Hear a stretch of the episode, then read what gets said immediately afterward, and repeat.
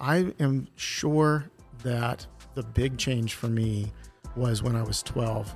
I needed to know that it was me and not just the pressure of being, uh, you know, raised in a Christian home. But I remember feeling the conviction uh, for sin, and who knows what that could have possibly been as a 12 year old.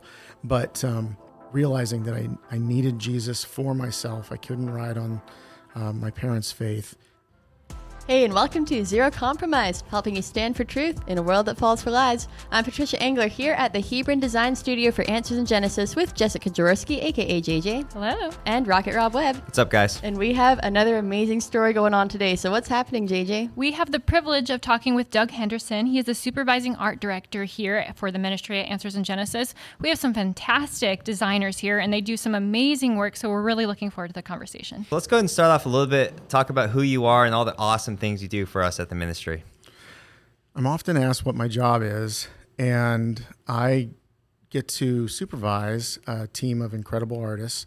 I myself am an artist, but a lot of times I get more credit than I feel like I should because there are so many amazing artists that are actually doing the things that I would love to be sitting down and doing myself. But I totally trust that I can have this person like Jesse is an amazing artist who's d- does the lion's share of mold making, for example, and sculpting and and uh, and so uh, anyway, all of these team members are people that I get to work with every day, and my main thing is just making sure that we are accomplishing what the designers like Travis or Alan have uh, set before us, and I help figure out how we're going to do it, and then um, make adjustments as we go uh, to make sure that we hit deadlines and.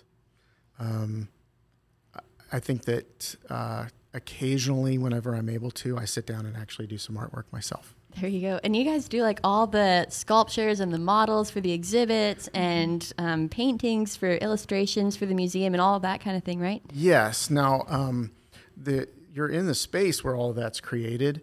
Um, we have the fabrication department, content development is here as well. Um, also, our graphic design department, and then um, as far as uh, usually what I'm doing is going to be more like if you go into an exhibit, um, like the Fearfully and Wonderfully Made just jumps to mind because we did it so recently. Um, I was in charge of making sure that the babies were beautiful and uh, worked. Also, I helped uh, figure out the special effects of the Pepper's Ghost and how that would work. But that was a big team. Uh, kudos to Zach and Haley for all the time you guys spent getting everything lined up on that and then also overseeing and then getting to work on a little bit on the uh, the giant baby for the the placenta model. Um, and again, you know Jesse and Johnny, and I'm going to forget somebody, but Nate and uh, uh, the artists who actually did the the work. Um, I got to paint that, and then Avery and Amber did all the hair work on it. We estimate about 150,000 hairs are punched into that head.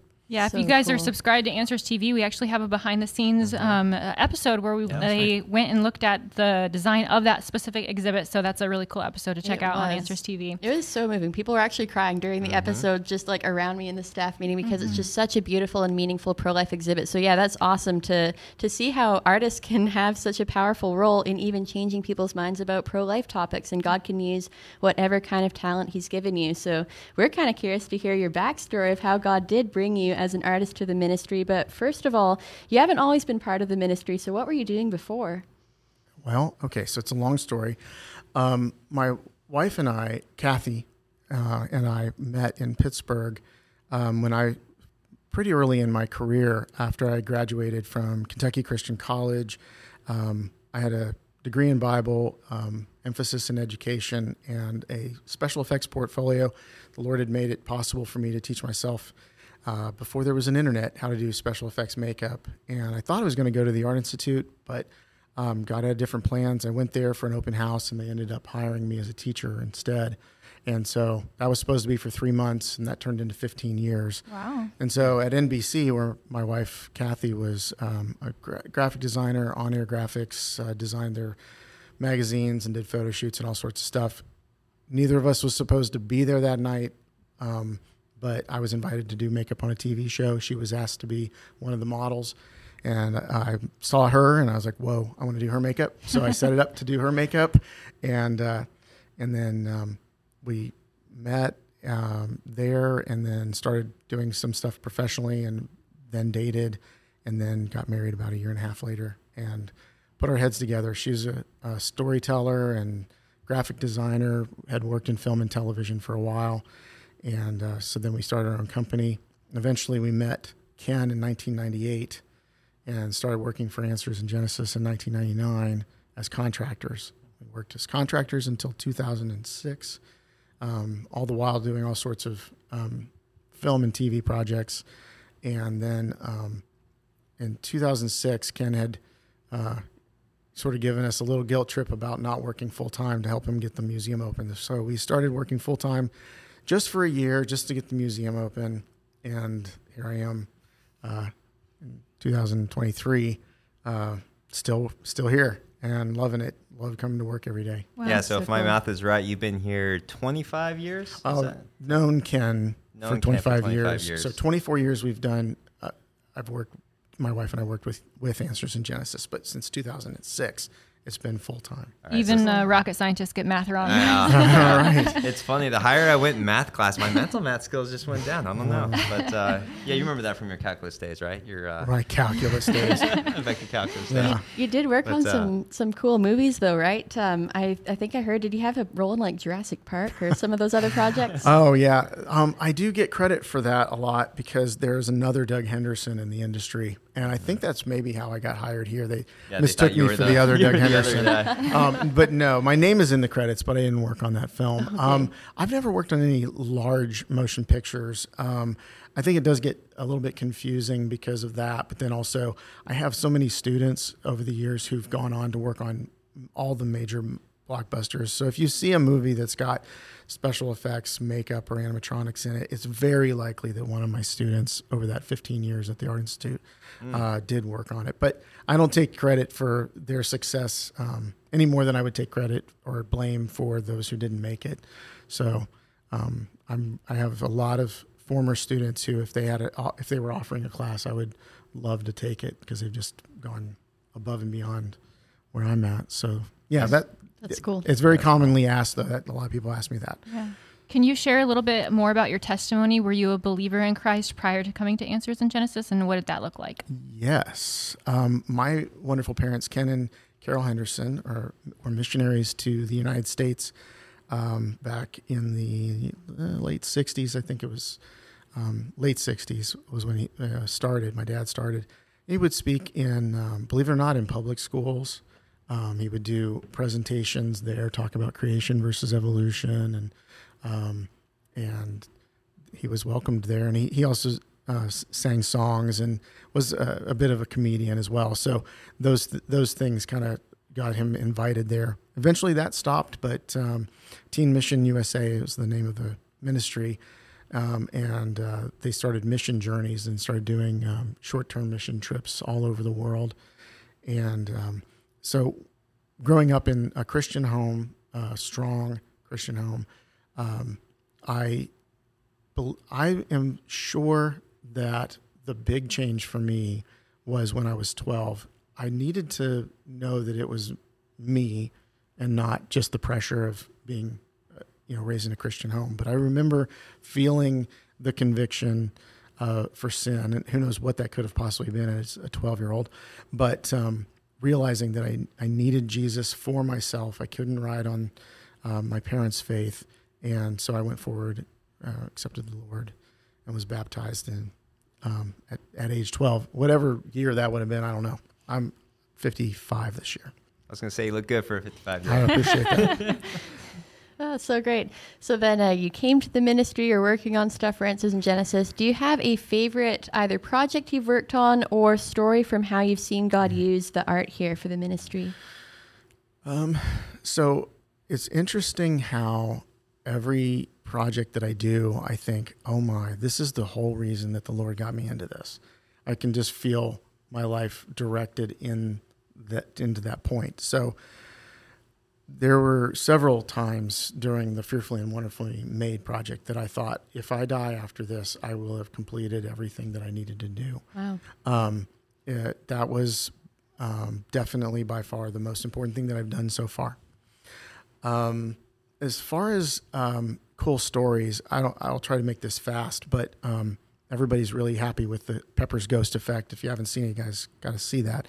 But um, the idea is that there's a three-dimensional physical model, and then there's a piece of glass, and then there's a monitor or another model up above. And it, the way that they're aligned, again, thank you, Zach and Haley. The way that they're aligned, it looks like you're seeing whatever is above actually as a ghosted image inside of the baby. So it might look like the function of the the lungs or the brain or whatever the thing is. There's 12 different models, and all of them have either a static model or an animation that is aligned with them. But it is a, a curved case, and there are four primary pieces of glass that are reflecting, and the physics of this should not work. And so, whenever Alan first told me, Alan Green, incredible designer, really good friend, lovely man. Um, I just have to say that if if it had been up to me, we would not have done the Pepper's Ghost effect. And I'm I'm embarrassed to say that, but I'm so happy with the way that the Lord used uh, me through that anyway. So I kept trying to figure out how to make it work, but I knew that there were physics involved that were not going to allow it to work because of the multiple reflections off of multiple pieces of glass. So every once in a while, I'd have a, a conversation with Alan and say, "Hey, I don't think this is going to work," and he'd say, "Oh, but don't you think that if we maybe?" And I'm like, in the back of my head, I'm thinking, okay, we're building a beautiful case and beautiful models. Worst case scenario, we just turn off all the Pepper's Ghost stuff. Nobody will know the difference. And then Ken talked about Pepper's Ghost on the air, on on the web. And I'm like, oh no, now we really got to make it work. Yeah. So we finally get to a point where everything is lined up, monitors are in place, babies are in place, glasses in place, and we turn everything on. And it was exactly what I thought, but 10 times worse. Oh, no. There were so many reflections all over the inside of it. And and I just put my head down. Oh my goodness, Alan, I told you. And he's and he just looked like he was gonna cry. He's like, but but don't you think that maybe if I was like, no, it's physics. And then I remembered something that I had seen just two weeks before, and it was um, a solution. There's so much backstory to this. I don't even know where to start, but this solution had nothing to do with the problem that we were facing, but I realized that this the thing that they were doing on this video that I watched would work for us, and it was to put privacy screen like you would put onto a, t- uh, a computer monitor, so the person beside you can't see what's on your screen. And so I said, go and get. I think the Lord has already prepared all of this forever ago. Go and get every variety of privacy screen you can find. And so we got them and we put them up against everything and aligned them, and it totally worked. There are no double reflection. Well, actually, there were some that were quadruple reflections. Um, no quadruple reflections. Um, the other thing is, this kind of hard to understand unless you're there, but originally it would have been that you can look down the row and see all of the animations at once in a way that would be very distracting and they would not look great. But this makes it so that they're all very faded or invisible until you get in front of them and they kind of fade into existence instead of just sliding like a straight line might have been before. And so it improved upon the idea in a in a level that um, is just incredible, and so much so that other um, shops that do what we do are coming to see it in person because um, it's kind of I always compare it to uh, Taco Bell where they take the soft shell and they wrap it around the crunchy shell. Those have been around for forever separately, but now there's this magical combination that's just better. and so that's the way it is. There's nothing new about the Pepper's Ghost. There's nothing new about the privacy screen. But as far as we know, nobody's ever used them in combination this way. Yeah, and just to repeat, if you guys haven't been to the Creation Museum, you guys got to check it out. The new Fearfully and Wonderfully Made exhibit, one of the most powerful, if not the most powerful pro-life exhibit I think in the world. I think so. Uh, yeah, make sure you guys check it out. And then um, even even like on a daily or weekly basis, I constantly run into guests at the Creation Museum, and one of their first things they always tell me is just the professional level of development of all the exhibits and the high level of design. You just don't get that with a lot of different places. Yeah, I'm so proud to work on it um, and to be a part of it.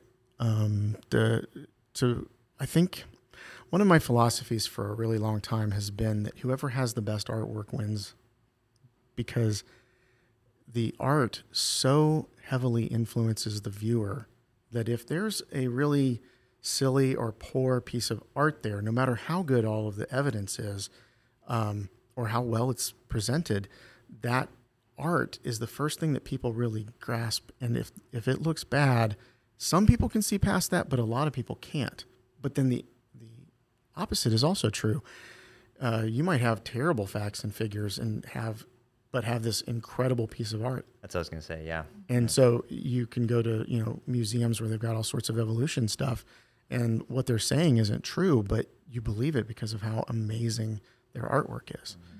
And uh, we did that with the Lucy exhibit too. We tried to show that the the artist influences the opinion of the viewer. Yeah, that's a really good one. Yeah. Yeah, we, t- we talk a lot about in our presentations how the artwork, especially in regards to some images of animals, are an artist's interpretation that is based on a worldview. So even the artist is rooted in a worldview. And so that's important to keep in mind with those things. Mm-hmm. I'm sure that this probably depends uh, based on the project that you're working on, but can you walk us through the process of concept to actual exhibit? Because I know that there's uh, the, the people who walk through our exhibits see the end product, but there's so much involved through the process of it. Yeah, um, I don't know if you all are tracking the newest exhibit that's not quite done yet with the um, all the Ark models. I don't know all of the ins and outs of that exhibit. So if you want to get some more detail, I would highly recommend that you talk to Felicia Goebel. Um, she's the designer on the project. But when you see all of the jigs and rigs and things that they had to build to make some of the elements that are relatively small in space, um, but to get this certain aesthetic that she's shooting for, I feel like all of that stuff's almost as exciting as the final product. And the same thing is true with um, like uh, right now, Jesse and Avery and Brooklyn are working on Protoceratops and all of the behind the scenes that goes into the molding and the casting or the, the sculpting for, for however long that took. And then there'll be the, the casting and painting and then the installation. And our hope is that when you walk into an exhibit, you're not too caught up at all in the the art for art's sake, although I know a lot of people do. That's that's fine, but that it is something that cr- that makes it just something you take for granted, and you don't think about how did they do that. You want them to be focused on the message, and so striking a balance between having incredible artwork that could be appreciated f- for art's sake, and the fact that it's not the show, it's the support for the the topic and what we're talking about. Uh, so when we go into a, um, the, every project is a little different. So I, this is just like a general idea, but usually we we have a seed, a need to say, you know, we really need something that can teach about this topic, and then we have some meetings and we try to think of concepts like what would be a good angle to start with, and sometimes that involves a lot of sketches going in various directions until we land on a style, we land on um, maybe maybe we decide that it's supposed to be hyper realistic, or maybe we decide it's supposed to be more like a you're in an art gallery like the the uh, starting points room, um, or super realistic like in the biblical authority and in the relevance room, and then we start looking at all of the various elements and uh, you know what is it that we're trying to teach? That's super important. We don't want to just make a bunch of stuff and then figure out what to use it for. We everything is very purpose built and I'm real big on buying. You know, if there's something you can just go buy and we're allowed to use it, I'm like, let's do that. That is just super rare. That is not something that we can generally do. I even thought when we started the Fearfully and Wonderfully Made exhibit, I thought, well, I've seen all those those lineups of the the, the plastic babies for you know use it pro life things, and, and then I went and looked at them. like, no, these these are perfect for what they're for. They they can help a person understand the scope of, of the size of the baby at this stage, and they're not graphic in a way that would turn you off and you understand that they're not real. Well, we didn't want that for this exhibit. Not that we wanted people to think that there was a real baby in there, but that we wanted them to, them to be realistic enough that you couldn't separate yourself from it and that you would accept it for being as realistic as it needed to be. And even though it's realistic, it's still actually slightly stylized. We didn't go for hyper, hyper realistic where we'd have all, all the texture on the skin and um, uh, a giant baby at the phase that our big baby is at, she would actually be covered with little hairs over her whole body, little white hairs. I don't know how many millions of hairs that would have been. We didn't want to do that either way, but we also didn't want it to be like, why is that baby covered in hair? That's so weird.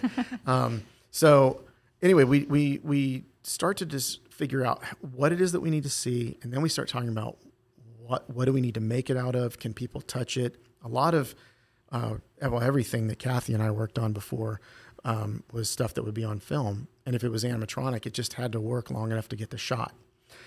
Now we have to make sure that it's something that is super durable if it can be touched. Um, we've gotten to the point where we, anything from like two feet down, we'd ri- like to make it out of either steel or cement because the scooters bump into everything. as much as we can, we make everything durable, and especially if it can be touched. And then as soon as it gets out of reach, then it starts to be what looks good, what's affordable, what can we do in this amount of time, and uh, do we really have to do it? And so all of that is a there's a there's an idea and then a design and then we start to actually construct it editing along the way and eventually we everything comes together uh, at the install and it's almost always that that moment where we see the deadline and we see where we're at. I'm like, oh my goodness, I don't know if we're going to get this done in time. That's what I was going to say. The Fearfully Wonderfully Made exhibit. I remember seeing the deadline for that and then thinking, yeah. there's still a lot to be done, and you guys pulled it off. So that's awesome. Thank Praise the Lord. God. We actually got that one done a little bit early. Same with Borderland. That was actually uh, finished a little. That's that's because of Travis. Travis just really did a good job of planning that out. He is super meticulous, super super talented, and that's another great example. I didn't get to really do very much on that on that project. I mean, really, I did next to nothing except I did get to paint the skin on a lot of the little Barbie sized um, figures, but um, he he did such a good job of balancing the style that the figures are at with the style of the paintings. Like they look like they belong together, and so much so that you take it for granted, you don't even think about it. But for those of us who do this, like that is so incredible how well balanced that is that you take it for granted. You don't even think about it. But if we had had even a slightly different style or color palette for those figures than are on the wall, it would not have worked. And he also did a great job of, of making sure that multiple artists worked on every piece of art so that you couldn't see one person's style emerge. And that's something that we always try to do. is try to make one a final exhibit should look like one person worked on it, mm-hmm. even though it was an army of people. And just to echo what JJ said, make sure you guys subscribe to Answers.tv. You can check out the behind the experience. And uh, the one I just recently watched was on the Torah Scroll uh, exhibit. And it's just amazing how much uh, work and design goes into Amber, Amber designed that, amazing. and then fabrication just knocked it out hours of the park. And, um, yeah. as, as far as like for our audience, uh, if there's any young adults that are maybe watching right now mm-hmm. that maybe um, have this type of talent, mm-hmm. skills, and they want to get involved, mm-hmm. what are some practical tips you would give? Okay, so I have seen thousands of portfolios in my career, and I would remind everybody who is an artist who wants to show me a portfolio that your portfolio is only as good as the worst piece in it. Uh, so you need to get a friend uh, or maybe even a stranger, but not your parents, to go through your portfolio and edit out your weakest part points. Forget about any emotion that or any story that you have about how you got there. It's only about the final piece. Um, take a look at that. Um, take a look at all of your pieces of art in a mirror um, so that you can see them from a fresh perspective as, as if you're seeing them from someone else's eyes. Look at them upside down. Take photos of them. Um, look at the photos. A lot of times that simplifies things and, and gives you a perspective that would be like the viewer. Uh, and and then just have somebody who's just going to be brutally honest with you, tell you whether or not these pieces are strong. Because here's the thing: a portfolio with only five really good pieces in it is way stronger than a portfolio that has those same five pieces and then ten more that aren't as good. So, um, what I always say is, if you create something new, look at that new piece of art, compare it to everything in your portfolio, and say, is this actually better than any of the other pieces in my portfolio? And if there's one piece that it's better than, take that out, other piece out, and put the new one in. Otherwise, you might. I mean, this happens to me. I just did some stuff on the side that I'm not going to put in my portfolio. Um, so you might look at a new piece and go, it's not as good. I'm going to not put in the new thing. Just chalk it up as to experience and move forward. Um, also, um, having taught artists for a long time, um, you don't need to be a weirdo to be an artist, uh, and uh, I do encourage you to have it maybe as a, a hobby up until you're professional, and even afterwards if you can. For me, I've been doing it for a long time. It's not my hobby. I don't go home and do this stuff. Um, I, I am a professional, but um, a, lot of what I do is just incredibly expensive. So you kind of have to build. And I would say starting with drawing skills, maybe some simple clay sculptures, those are great, especially if you are an illustrator who does not draw very well from your head. Doing a little sculpture and then looking at that in, in 3D space or taking a photo of it. If you take if you do a little rough sculpture and take a photo of it, you can get real world lighting, um, and you can see how uh, a three dimensional thing that you've made translates to two dimensional space. Um, but anyway, the, these are I'm compressing classes into moments, but those are some of the things that I think of whenever somebody asks me Solid, uh, for advice. some uh, advice for their, their artwork. But I don't I don't hire somebody um, necessarily because of their experience. I always hire, or whether they've got a degree, it's going to be the strength of their portfolio. It may not even be that they know how to work with the silicones and resins and different things that w- we use. I'm looking for a really good artist because I can teach somebody how to make a mold, but teaching them how to see, teaching them how to um, sculpt, those things are um, way more difficult to do. And- what are some good resources you could point people to? You have any? Um, there's just so much good stuff on YouTube. Uh, in fact, the Art Institute, where I used to teach um, in Pittsburgh, um, they had to close their doors because they can't compete with YouTube and other online schools. Um, there are some special effects schools. It's really diff. uh, Like I always say, special effects because the sculpting, molding, casting is so closely related to everything that we do for exhibitry. The one that jumps to mind is the Stan Winston School. It's only about three or four hundred dollars a year. It's not really a school in that you take classes and get graded, but it's just an incredible amount of resources. Um, it, I would say, parents check out that site before you just sign up for your kid, though, because unfortunately, it is a special effects site where they would do like blood and stuff like that. So please forgive me if if I've recommended something and you're like, oh my goodness, I can't believe he's saying that. Uh, that's a very difficult thing to escape in my line of work. Um, but it, um, I would say Pensacola Christian College has an incredible program. We do have a lot of graduates from there. In fact, we have a couple of interns from there, or a few interns from there right now. Um, the quality of students I see come out of there is really impressive. Um, so I'm not discouraging people from going to school. There's so many advantages to it, but you certainly don't have to spend a lot of money and go to school. You, if you're disciplined, you can just teach yourself how to do it by watching videos and uh, practicing. And so I used to, even when I was teaching at the Art Institute, I would tell a lot of people who wanted to go there, I'd be like, yeah, if you can buy some clay and play around and maybe practice a bit before you go to school, you might even get good enough that you don't have to go to school. There you go. Well, thanks so much. Some great tips for using art for the glory of God, for getting into that if that's the passion God's given you for ministry. So thanks so much, Doug, for joining us, and we hope that was an encouragement to you. Meanwhile, please keep standing on the truth of God's word with zero compromise. See you guys later. God bless.